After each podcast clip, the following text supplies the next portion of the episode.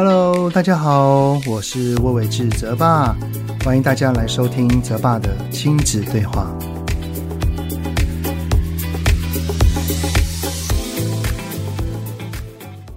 Hello，你们好，欢迎收听泽爸的亲子对话，我是亲职教育讲师魏玮志泽爸。在上上集哈，就是与婉转学校访谈的播出啊，收到了许多正向的回馈啊。有一位呢叫做 M O C H U A N 的听友呢，就听完之后就留言写到说，刚听完婉转学校的那一集，很感动，也很受用，但是有点可惜，课程都在北部。还有另外一位是 Lola 的听友呢，也有写到说啊，听了婉转学校的这一集，感谢世界上有愿意做出改变的人，真的必须说，你们的一小步就是成为人类进步的一大步。真的很谢谢这两位听友的留言哈，其实这也表示着许多的家长呢，都其实有着想要让我们的教育体制能够更好的心意，只是呢，可能因为基于许多的原因啊，我们就只能先接受现况。当时呢，我在与阿 Ken 跟阿 P 在访谈的时候，我的内心听着听着也是有非常多的收获与感慨啊。特别是现在可以说是大 AI 时代的来临，AI 人工智慧已经可以替我们写文章、写故事、编曲、写程式，甚至是画画了哈。就像是 ChatGPT 的背后的大老板是 Microsoft 的微软。绘图软体的老大哥，他旗下就是拥有 Photoshop、Illustrator 的 Adobe，其实也都已经在推行 AI 制图了。所以呢，我们就不进去会去想这件事情哈，就是我们的孩子的未来肯定是充斥 AI 的。那我们有赢 AI 的地方吗？或者可以这么说哈，就是具备怎么样特质的人，未来才不会被 AI 所取代呢？先前呢，我在亲子天下的爸妈烦什么节目呢，就有跟陈志恒心理师聊过这个议题。志恒他所提到的有几个内在的特质是可以不被 AI 所取代的，我听了真的很有帮助。所以呢，这一集的主题我们就来聊一聊原世代孩子的数位管教，ChatGPT 来袭，和 AI 做朋友而非敌人。从生活教育到课业学习，爸妈烦心的大小事，就是我们在意的重要事。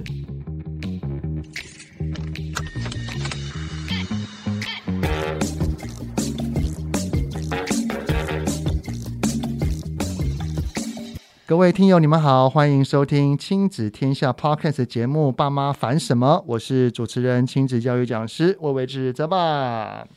最近哈有一件事情让我很开心哈，因为我们这个节目的小编呢，他有告诉我说，去年哈爸妈烦什么这个节目有一集的主题聊的就是儿童数位素养，而这一集的点阅率啊还有回馈都非常非常好，是 Podcast 节目的收听冠军，而且不好意思。那一集的来宾是我，我不是当主持人。那一集我是当来宾哈，所以表示说三 C 这个东西，在爸妈的眼中都是非常需要重视的。只是这个三 C 的浪潮哈，真的很难挡，特别是从去年年底一直延续到现在，有一个非常夯的话题，就叫做 ChatGPT。那这个 ChatGPT 可能会改变我们跟甚至是孩子的未来，他的工作、他的学习、他的教育环境，但是。我们又会担心孩子用过多的三 C 会不会有沉迷的现象？那我们今天哈就邀请我的好朋友陈志恒心理师来跟我们一起聊一聊这个话题。让我们欢迎志恒。Hello，泽爸，Hello，各位朋友，大家好，我是志恒。哎，这你之前我记得你有出过一本好书哈，嗯、就叫做《脱颖而出不迷惘》。是，然后他讲的就是如何让爸爸妈妈管理或者是应对孩子这方面的三 C 状况。那我想要以中立的角度来看看你这个就是写过这本书的作者哈，嗯，你自己来怎么看待三 C 跟网络这样子的东西？三 C 网络。这个东西啊，其实我觉得父母担心就两个层次，嗯，一个就是它的内容，一个就是它使用上面有没有办法自我控制，对，大概就是这两个部分。那我觉得可能在还没有进入到内容之前，大部分家长会担心孩子就是没办法下得来，好，上得去下不来，没办法自我控制。这个层面，所以我那本书里面其实有一部分是在谈怎么样自我管理，怎么样帮助孩子设限，好做好管理这件事。那另一个我觉得爸妈会担心的就是这个数位的内容怎么样影响到我们的孩子，例如说暴力色情啊，啊，例如说不适应的东西啊，啊，例如说有一些影片呐，啊，就是在孩子耳濡目染之下，可能就是会让孩子啊幼小的心灵可能受到一些影响。那包括现在很火红的 AI 的东西，这些也都是属于内容的部分。那内容的部分，我觉得这是父母哈必须要去理解，就是。陪着孩子去接触，你不能不知道他在做什么啦，你不能不知道孩子现在正在打什么电动，或者他正在上网，在上什么，在看什么影片，你多少要了解一下，陪着孩子去善用它。我觉得这是一个不可挡的趋势哈，因为连现在 ChatGPT 出来之后，虽然 ChatGPT 它现在只是一个文字内容，对，但是。别的 AI 都已经可以透过我们的描述，然后它自己产生一个非常精美的图像。对，那这方面的趋势，我有个想象哈，就很像是我们以前，以前哈要成为一个摄影师，它是一个非常高的门槛。对，你要有很昂贵的设备。你要有很高的技术，你甚至你的后置的那个调整都要非常的高端。但是现在，自从手机一出来之后，大家仿佛自己就是摄影师，嗯，我们都在学怎么拍出一个美的照片、好的照片。这就像是现在一样啊，当这些 ChatGPT 的 AI 整个盛行之后，它有可能会改变我们的未来。只是这个未来，我们的孩子绝对是第一个会去遇到的。例如说，像是刚出生的小孩，或者是现在小学的孩子，过了十年、二十年之后，这方面的趋势一定是越来越兴盛，甚至越来越成熟。那你是怎么来看待 ChatGPT 这样子的趋势？我跟泽爸的想法一样，我觉得它不可逆。嗯，就是说它出现了以后，只会发展的越来越火红，然后人类运用。类似 ChatGPT 或者 AI 这样的技术的可能性就会越来越多，而且会越越来越来越兴盛，它是不可逆的啦。所以我们的孩子势必一定会接触到，而且一定会去运用到它。这个就回到了三 C 网络这件事情，我们到底是带着什么立场？就是我们其实是要去告诉我们的孩子，或者引导我们的孩子，要把它当工具，而不是把它当玩具。讲到工具这个，之前不是就美国啊大学。对。它的什么报告啊，还是论文等等的，都是用 ChatGPT 整个弄出来的，而且好像很多的老师一开始还看不出来，因为他整天是文情并茂，所有的资讯都很完整。对对，那我相信，如果当这个越来越盛行，越来越成熟，嗯，我们的孩子如果他真的有一天他做报告，直接就是用 AI 来帮他做完成，嗯，那这个怎么办？对呀，因为确实。ChatGPT 是有能力写出一本论文的哦，嗯，你不要说一篇文章或一个报告，它可能有办法写出一篇学术论文哦。而如果你没有认真去看这学术论文这个产出的内容的品质的话，那可能你就被糊弄过去了哦。它就是一个作业，它就是一个作品。所以前一阵子确实呢，我们国内有一些大学，他们也在讨论说，可不可以让学生用 ChatGPT。啊，使用 ChatGPT 在考试或交作业或写报告上面，确实有这些讨论。嗯、那国外确实也有一些大学，他们已经就是同意让学生用，因为他觉得，你既然它是个工具，那你就善用它。可是，我希望你发展出来的能力是你如何用它，可以做出更好的东西。对，所以我记得我曾经也看到一个报道，就是有个老师，一个教授，他就是要求孩子，要求学生一定要用 ChatGPT 来小交报告。哦你知道，其实我女儿啊，她现在因为每天的功课里面都有一个东西叫做写日记，是。然后写日记这个东西，因为每天都要想，有时候我我女儿就觉得很烦。嗯、对。然后我女儿有一次真的就是那个突然一时兴起，然后就就说：“嗯、爸爸，你手机借我，我来问一下 Chat GPT，他如果要给小学生写日记，他可以写出什么样的内容？”于是我女儿真的在那个 Chat GPT 的问问题，就问说。请给我五十字小学生日常的日记，然后真的完完整整讲出说哦，他把不过他里面的内容就是很流水账啊，对，就是哦，我今天去上学怎样怎样，然后放学然后学了什么。当然，我女儿看了之后就觉得啊，好无聊哦，它没有用。但是这也显示了一个东西，就叫做 ChatGPT 它的发展其实会让我们收集资讯的速度。整个变快，对，因为它帮你过滤掉很多东西，而且它帮你做成一个成品。虽然这个成品不是你最满意，嗯，啊，其实我对 ChatGPT 也做过很多实验的，啊，例如说我也有教他写故事过。或者说说，请帮我写一篇两千字的给幼儿的床边故事。对。然后我还跟他下指令是说要关于什么主题，就是说关于霸凌啊，关于什么，然后里面的主角要有什么元素。对。他就真的帮我写，而且他写出来的东西是合理的。虽然我没有觉得多有创意啦，对啊，没有多惊艳，但是是合理。它确实是一个故事，是，是可以来拿来写的。啊，那也常常，例如说，我也跟 ChatGPT 啊，可能许愿哈，请他告诉我啊，关于什么什么的事情，那他也可以一本正经的就讲很多的东西，而且也四平八稳，看起来也还蛮有道理的。所以以 ChatGPT 来看，它的趋势，我个人是站着一个非常好的一个愿景，嗯、因为以前哈，我们现在收集资讯是这样。对，是我们要去可能去搜寻引擎、搜寻软体，像 Google，嗯，我们搜寻我们要的东西之后，然后开始看每一份的资料，对，看看看看看，然后再截取我们要的，对，对不对？截取要了之后，我们再去做整理，然后再加入自己的东西进去。对，但是现在不用，对，有 ChatGPT，我们只要输入呃适合的关键字，打进去我们的范围，我要多少字，我要什么内容，里面内容要包含什么，对，它就会。自己帮我长出了这个东西的报告，他帮你省下了收集资料跟整合的过程。对，那这个就回到刚刚志恒你所说的，我们要把它当成工具。那这个工具就是我们基本上未来的孩子或者是我们自己，应该是在这一个工具的情况底下，他已经帮我们整理出来一个完整的性的东西。我们在从中去整理。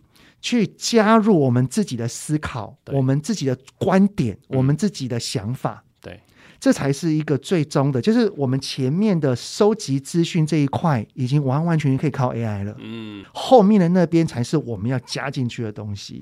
所以我们的老师们啊，也其实或家长们就会有点担心呢、啊，就是说，哎、嗯欸，我们的孩子会不会就就此偷懒？对、啊，就是说，哦、啊，以后写作业、写报告，就叫 ChatGPT 写，写完之后复制贴上。对，然后我也不可能一份一份去查核嘛。而且你知道 ChatGPT 哈，你给他同样指令，他可以给出另一份新的东西。你只要讲一个说好，依照刚刚那个，再给我另外一个，他就会给新的喽。对，完全是新的，所以你没有办法去查核，没有办法去，所以。这个就是很多家长或老师会担心说，那孩子就偷懒啊，他就懒得想啊，他就不愿意去思考，不愿意去看书，不愿意去阅读，然后就光靠 ChatGPT 可以呃帮他糊弄过去，糊弄过去的这个作业就交出去了。所以，这你觉得面对这样子的未来，我们的孩子？他有这么棒的工具，嗯，但是我们要如何让他真正成为一个工具的主人？他要具备什么样的能力？我觉得哈，这里面大概有几个，我们是需要帮助孩子的啦，嗯，啊，最终我们是希望孩子要能够独立思考，要能够有判断，然后驾驭 AI 的能力啦。所以我觉得第一个哈，就是家长很需要去要能够监督。我们的孩子，哈，监督也就是陪伴或监督的孩子，到底他在使用 ChatGPT 的时候，他是怎么使用的？嗯，他到底给了什么指令？然后呢，他怎么产生？而这些资料，他是怎么来运用在他的报告上？然后他是怎么去思考这件事？这个是我们可以跟孩子去做讨论的。可以，OK。然后除了这之外，我们还要鼓励孩子独立思考。因为你不能只是相信 ChatGPT，因为我们后来都发现 ChatGPT 它会一本正经、一本正经乱讲话、胡说八道，真的。对，它会看起来洋洋洒洒，很完美的内容，看起来哦，可是里面错误百出。内容是对，然后他其实你也可以反问他哦，你觉得你提供的资料可信吗？他其实就会告诉你，作为一个 AI 好机器人好，然后只是根据资料库，然后你还是需要有你的独立判断。对，好，那再来就是，我觉得就是我们孩子可能在还没有办法有这种比较高层次思考之前，我们要帮孩子去确认他从 ChatGPT 得到的这些答案，他是不是可信的。或者他是不是真的正确的？我们要陪着孩子去检核，所以我觉得孩子检核这些从网络资源得到的这些内容的真实性的能力也很重要。那怎么检核？他就必须要更多方的去收集更多的资料。其实这跟有些孩子以前会在 Google 上面找一篇文章就抄嘛，对不对？对对对，像维基百科嘛。对啊，那一样的意思啊，只是 ChatGPT 它是把很多的东西整理好给你，整理给你，可是不代表里面的东西就正确。对，所以必须要更多方的整合。然后呢，在这个过程中，父母跟老师要不断提供更多的支持啊，告诉他你还可以怎么做。所以，与其我们把它好像当做偷懒的一个呃捷径去防孩子使用。不如它确实就是一个工具，我们承认这个工具的存在，然后我们可以把它当做跟孩子互动的一个素材，慢慢去引导孩子去更高层次去思考，我要怎么样去检核它的真实性，然后我要怎么样在它的基础上去发展出我的独特的创建，好，而不是只是相信它。对，那我刚刚讲的这些哈，呃，我刚刚大概讲了四五点的内容，这些全部是 ChatGPT 告诉我的。真的假的？嗯，对啊，等下，志恒，你是你是问什么问题？我问啊，对，如果孩子，如果学生用 ChatGPT 产出的内容来当做作业、交报告的话，那师长、老师或家长要如何帮助孩子？在这个地方要怎么样协助孩子？可以，或者要注意什么事项？哇，我鸡皮疙瘩起来了耶！所以我们在录录这集的 Podcast 之前。好，因为我知道我们要谈这些，对对对对，所以我就直接问 ChatGPT，你觉得要注意什么？我刚刚完全认为这是一个专业心理师讲的话，哎，我同意啊，但是确实我刚刚讲的是他整理给我的，只是我用我的话稍微演绎一下，我没有照着念这样子啦。哦、哇塞，OK，甚至我还问哦，我还问 ChatGPT 哦，我问他说，你同意？学生把使用 ChatGPT 得到的资讯直接作为报告或作业缴交给老师吗？你同意这样做法吗？我问他的意见哦，他告诉我，使用 ChatGPT 得到的资讯不能直接作为报告或作业缴交给老师，因为这样做法是抄袭和违反学术诚信的表现，他是反对的。因为他认为 ChatGPT 产出的内容也是他的著作权就对了啦哈。那孩子要自己有自己的呃思考运用，不能照抄过来，否则这个是呃一个剽窃的一个行为。我问他，是他告诉我的。太强大了，哎、欸，这好像跟一个人聊天一样，哎。对呀、啊。那所以刚刚他讲的这些，志恒你是认同的吗？我认同啊。那你有没有自己额外就是哎讲到独立思考了、嗯？那你有没有额外想要补充的？嗯，我我觉得独立思考这件事情哈、嗯，呃，它很抽象，它很抽象，它抽象在于就是我们看到一个资讯，我能不能第一个，我们能最最简单就是我判别它的真伪，对，或者有没有其他的可能性，嗯，或者我表达立场，我同意，那我的理由是什么？我不同意，我的理由是什么？对，那我有没有其他更多的观点？我觉得这些都是独立思考，嗯，这些都算是独立思考。那我们在引导孩子的时候，其实我觉得最高段的老师或家长就在这里。你不是只是教给孩子资讯，让他照着吸收进去、背进去，或者就是你就同意吧啊，而是我在给你资讯之后，你怎么去反刍它？你怎么去理解它？你怎么去思考或应用，或者再发展出更多你的创建出来？嗯，所以我觉得 ChatGPT 它真正考验家长跟老师的就是在这里，老师的教学技术一定要更上一层。必须去思考，让孩子去思考，我如何从我得到的这些资讯。好，你同意吗？你不同意是什么原因？好，你有没有你的看法？然后呢，你能不能去检证这个资讯它的真假？我知道你是从 ChatGPT 来的，那你怎么知道它是真的？你的证据是什么呢？那你你能得到来源？你可以告诉我吗？我觉得这些才是让孩子可以独立思考、更精进的、更多的引导的策略了。哇，不过。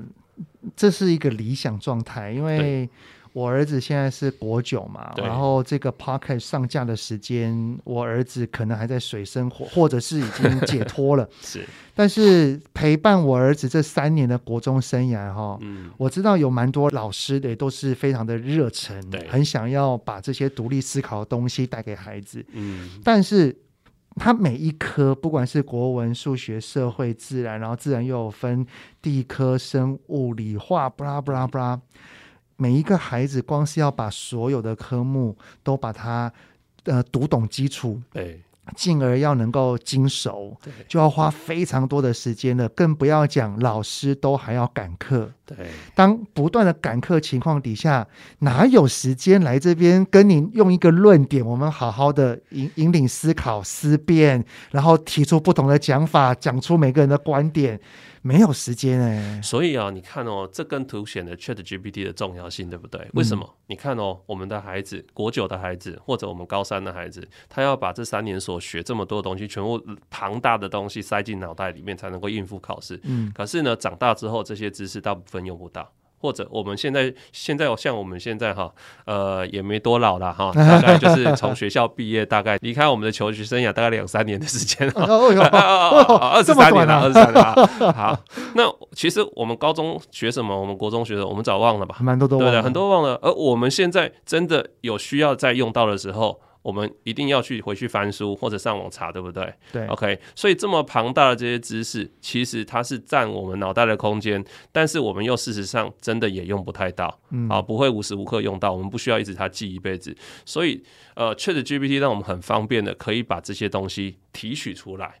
对，那我们就应该其实是去善用它。那我觉得在基础学习上面，例如说国小、国中，好这些基础学习的理解，还有基础的有些东西，它确实有必要就是扎根的去学习，而它不能偷懒的。可是到更高的境界，例如说到高中的时候，啊，就可以用比较，例如说一些任务导向、问题解决的方式，或者爸爸妈妈平常在生活里面，在家庭生活互动的时候，遇到一些困难，跟孩子家庭遇到困难，我们就可以引导孩子。那诶，ChatGPT 你要不要去问问他啊？我就会想哦，如果今天我女儿遇到了一个问题，就是她跟同学之间有纷争，那你要不要去问问 ChatGPT？我会直接邀请他。我知道有个人他可以帮你回答，哦爸爸可能不太会回答，你问你问问他好不好？我可能就引导他坐在电脑前面，然后呢，呃，可能告诉他说，你要问什么问题才会得到你要的答案？连问问题都是一个 ChatGPT 可以学习的事情啊！真的，我觉得。三 C 它其实就是一个工具，对，端看使用的人怎么使用它。对，只是就回到刚刚那一个所谓的独立思考这件事情来看的话，哈、嗯，假设我们的孩子他就是真的用 ChatGPT 做报告，对，爸爸妈妈，你觉得要怎么去对话也好，或者是确认也好，是可以有机会找得出来我们的孩子。他是用这种捷径的方式去完成的，而不是用自自己思考或整理的。要怎么确认说孩子到底这个报告是他写的还是他抄的？对对对对对。其实其实最简单的方式哈，就是问他，问他就是对话，就他能不能用他的语言把这些内容说出来？你讲啊，这什么意思？说。所以也是论文发表要口试嘛。那孩子就是说就是这样啊，对啊，我已经写出来，你看呐、啊。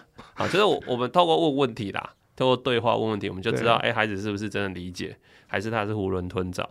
因为确实哈，就算不是 ChatGPT，孩子上网找资料也会自己东拼西凑，然后凑出来也是一本正经但胡说八道。为什么？因为他没有完全理解消化，所以他其实自己也说不出来。他只是想把资料凑出来，看起来完整，有表面效度啦。可是呢，内容不可信。嗯，确实有这个问题。那这个一问一对话就知道了。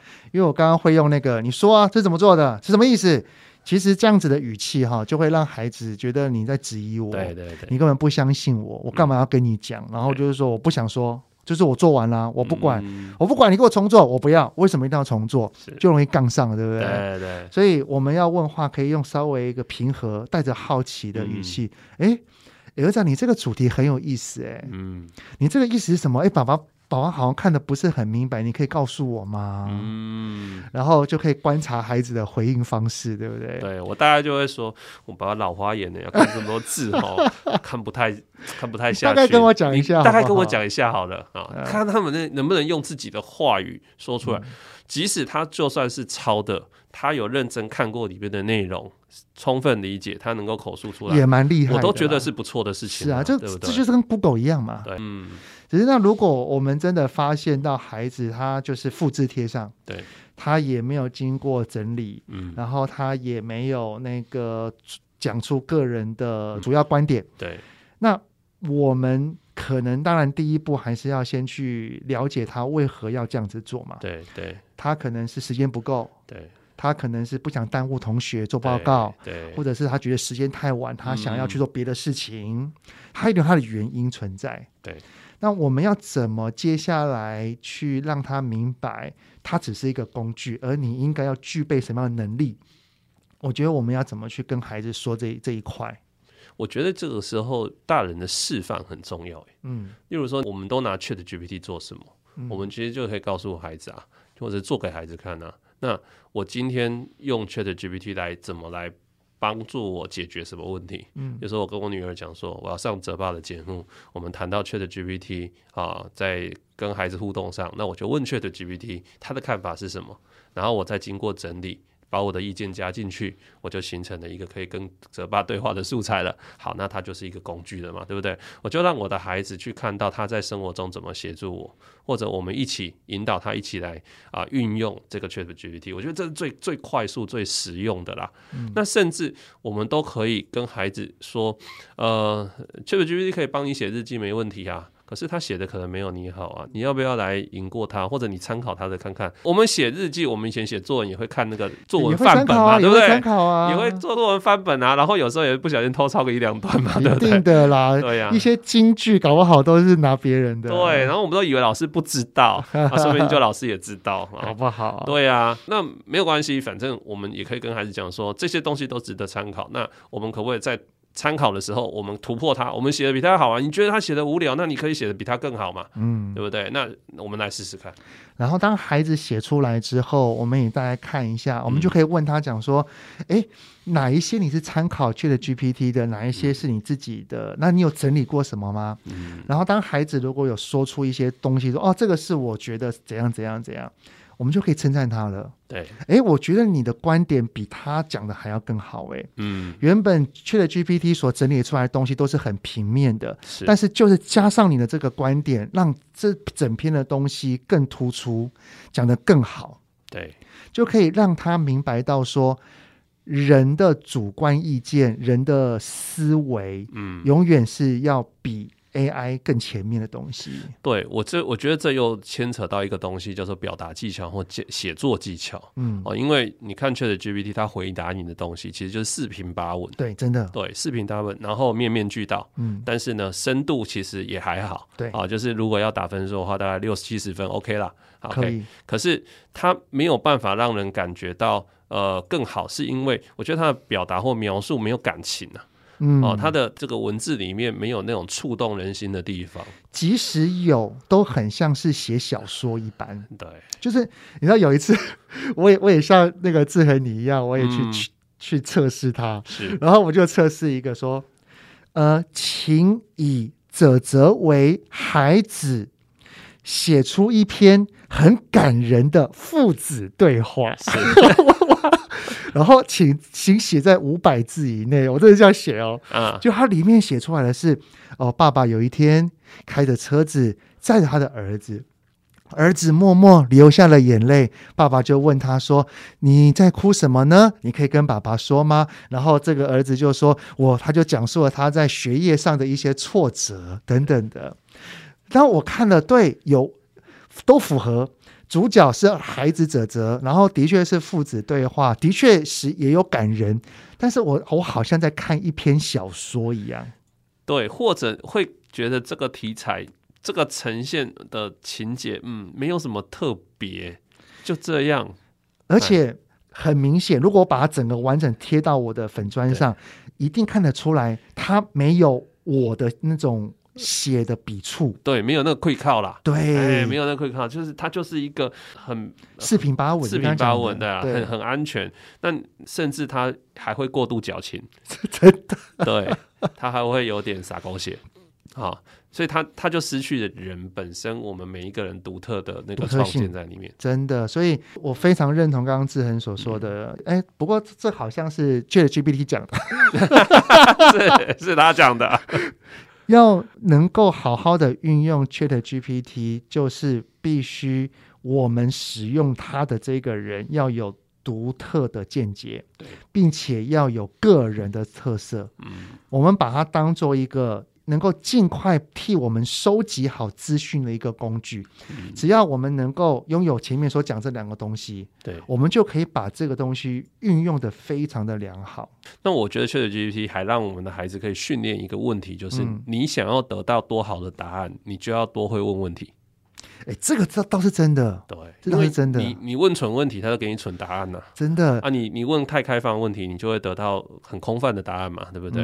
那、嗯、我觉得这也是一样，因为我们我们也是常常在外面演讲哈，听很多家长或老师或听众在问问题，我们也常常 suffer 哈，就是你到底要问什么？有些要么就是很空泛，要么就是他把细节讲太多，我们还没有回答，他就已经讲了快十分钟，他的那个事情的细节了，没有重点。对对对，对，那或者我们回答了半天才发现，我们回答的不是他想问的，他要的，对，所以不符合。所以我们孩子怎么问问题，能不能问出一个好问题来得到你要的答案，这也是一个很重要的一个训练呐。这倒是真的。哎，那 ChatGPT 刚好给我们这样子一个很好的一个工具哈，可以去训练孩子问问题。而且我觉得我们就是让孩子去问 ChatGPT 问题是很好玩的。嗯，他会。为了好玩而不断的去尝试怎么问问题。对。不过一个人，特别是孩子哈，他会去问 ChatGPT 问题，不代表他会问老师问题 或问爸妈问题。对。不过这都是一个训练啦，嗯、训练他的这个问问题的逻辑。对对，要怎么去浓缩，要怎么去把重点标出来。对。不过当然，就是 ChatGPT 不会批评人啊。啊，他他不会否定的，他不会有情绪嘛？就是你问问问问蠢问题，他不会说你这问什么蠢问题，这种问题还敢问啊？他不会甚甚至很好笑。嗯、呃，关于这个问题，因为我是 AI 机器人，所以可能没有。对，有他的回答还蛮好笑的。他他会先解释一下，然后让你知道说有一些他是有一些限制的啦。嗯，对对。所以关于这个 ChatGPT 哈。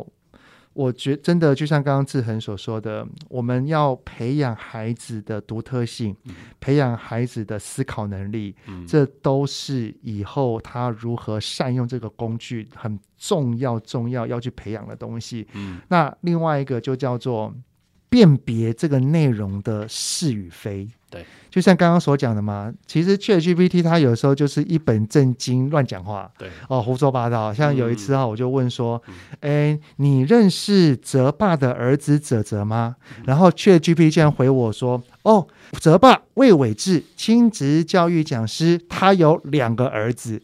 一个是魏泽泽，一个是魏泽言，然后还就就把这两个人哈讲得好详细哦，然后还还讲到就是说哦，魏泽泽呢，他还在泽爸的著作里面担任插画的工作。嗯，我心里想你在讲什么东西呀、啊，对不对？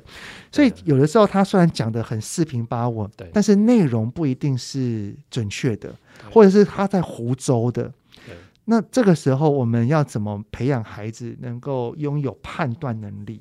我一直觉得哈，其实不管是阅读 ChatGPT 或是阅读其他的文本，嗯，ChatGPT 产出的内容也是文本，对，甚至影像任何东西，所有的这些我们都是要带着孩子保持一个质疑，像是现在新闻标题也是啊，对啊，对啊，哦，嗯，特别是现在网络新生，那新闻的标题都很耸动嘛，嗯，我们有没有媒体试读的这个素养？好，或者我们能不能带一个质疑去思考，它合理吗？哪有没有哪边怪怪的，而不是完全一网打尽的就把它全部都照单全收。嗯，好，那尽信书不如无书嘛，是不是？那所以很多时候这个也是都是对亲子对话的素材啦。我们都可以带着孩子去，今天一个文本在那边，我们带着他去理解，理解完之后，我们可不可以提对他提出质疑？这真的有道理吗？一定是这样吗？好，那例如说，我之前写了一篇文章，因为我女儿问我说，哈，那个人是怎么来，人是谁生的？哈，她问我说，世界上第一个人哈是男人还是女人？我说我不知道。然后她就问我说，那第一个人是谁生的？我说是她爸爸妈妈生的。然后我女儿就说，就就就觉得我等于没回答。那这是鸡生蛋，蛋生鸡的概念啊。对。然后我就很震惊的跟我女儿说，女儿啊，我们人呐，其实是从猩猩猴子演化来的。哦，那他当然听不懂嘛，对不对？好，那就有一些网友会留言，就说：“哎、欸，其实演化论也不一定是完全正确的。”对。那我这个就打到我了，因为我从小我就学的就是这个嘛，我认知就是这个。对，然后我也相信演化啊，对啊，很多都是演化都可以合理的解释嘛，对不对？对。哎、欸，可是当网友这么讲的时候，我可不可以保持一个开放的态度？诶、对呀、我可不，他一定正确吗？他我可不可以去质疑？因为所有的这些理论，它可能建构在某些证据上面，然后我们再来说故事。我没有亲眼看到演化的发生啊。我只是看到化石，我可能看到某一些间接证据，没有直接证据，那我怎么就相信？所以我也许觉得它是合理说得通，我暂时相信，但是我也不排除有其他可能性，因为所有现在相信的事情，以后可能都会被推翻，也说不定。这是我们要训练我们的孩子，所以我们平常在跟孩子对话的过程里面，这些思辨的训练都可以在对话中呈现。听到志恒这么说哈，我觉得我儿子女儿的思辨能力还不错，哦，真的吗？他们超会辩。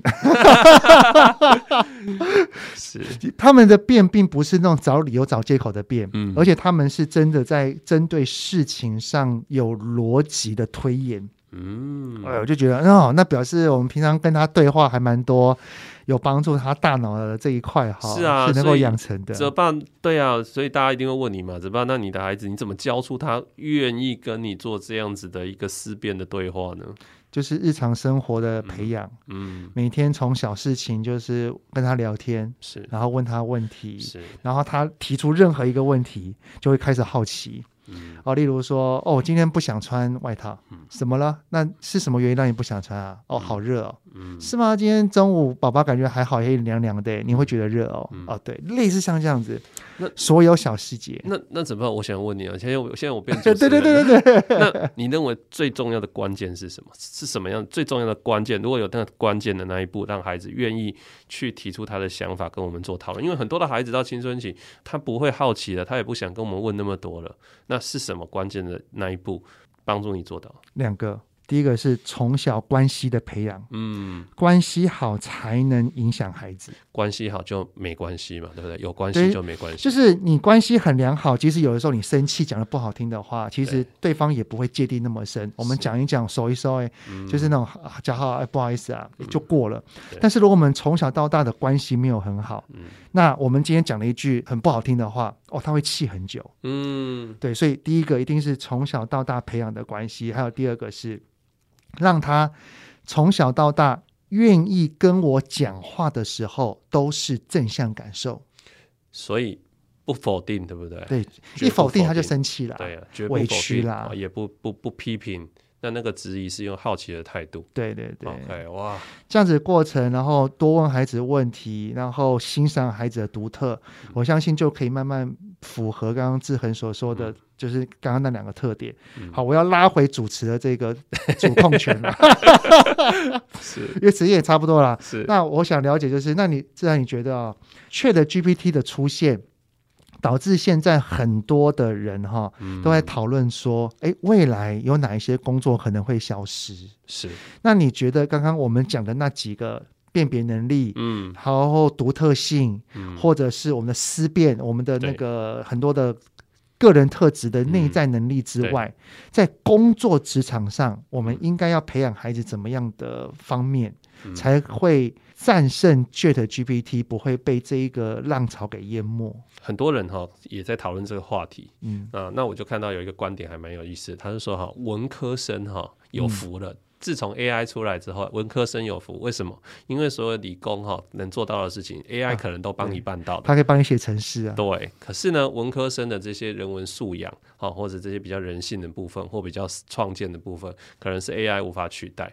那我的看法是什么呢？我的看法是呢，人与人互动所需要的这个人际沟通跟互动的能力，这是 AI 暂时没办法取代。嗯，知道真的，它可能可以做到部分呐、啊。它可以尽量揣摩，可是它没有办法像人这么多样化，而且是非常非常可以触动。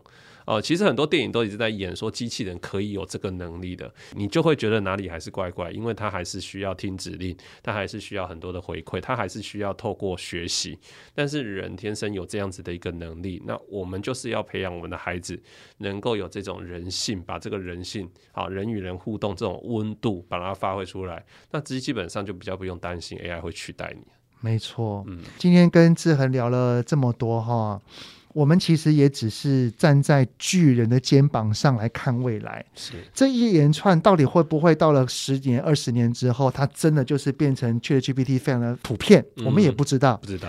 我们也只是暂时以爸爸的角度来看待我们孩子的未来。是、嗯，不过这个未来到底会不会发生？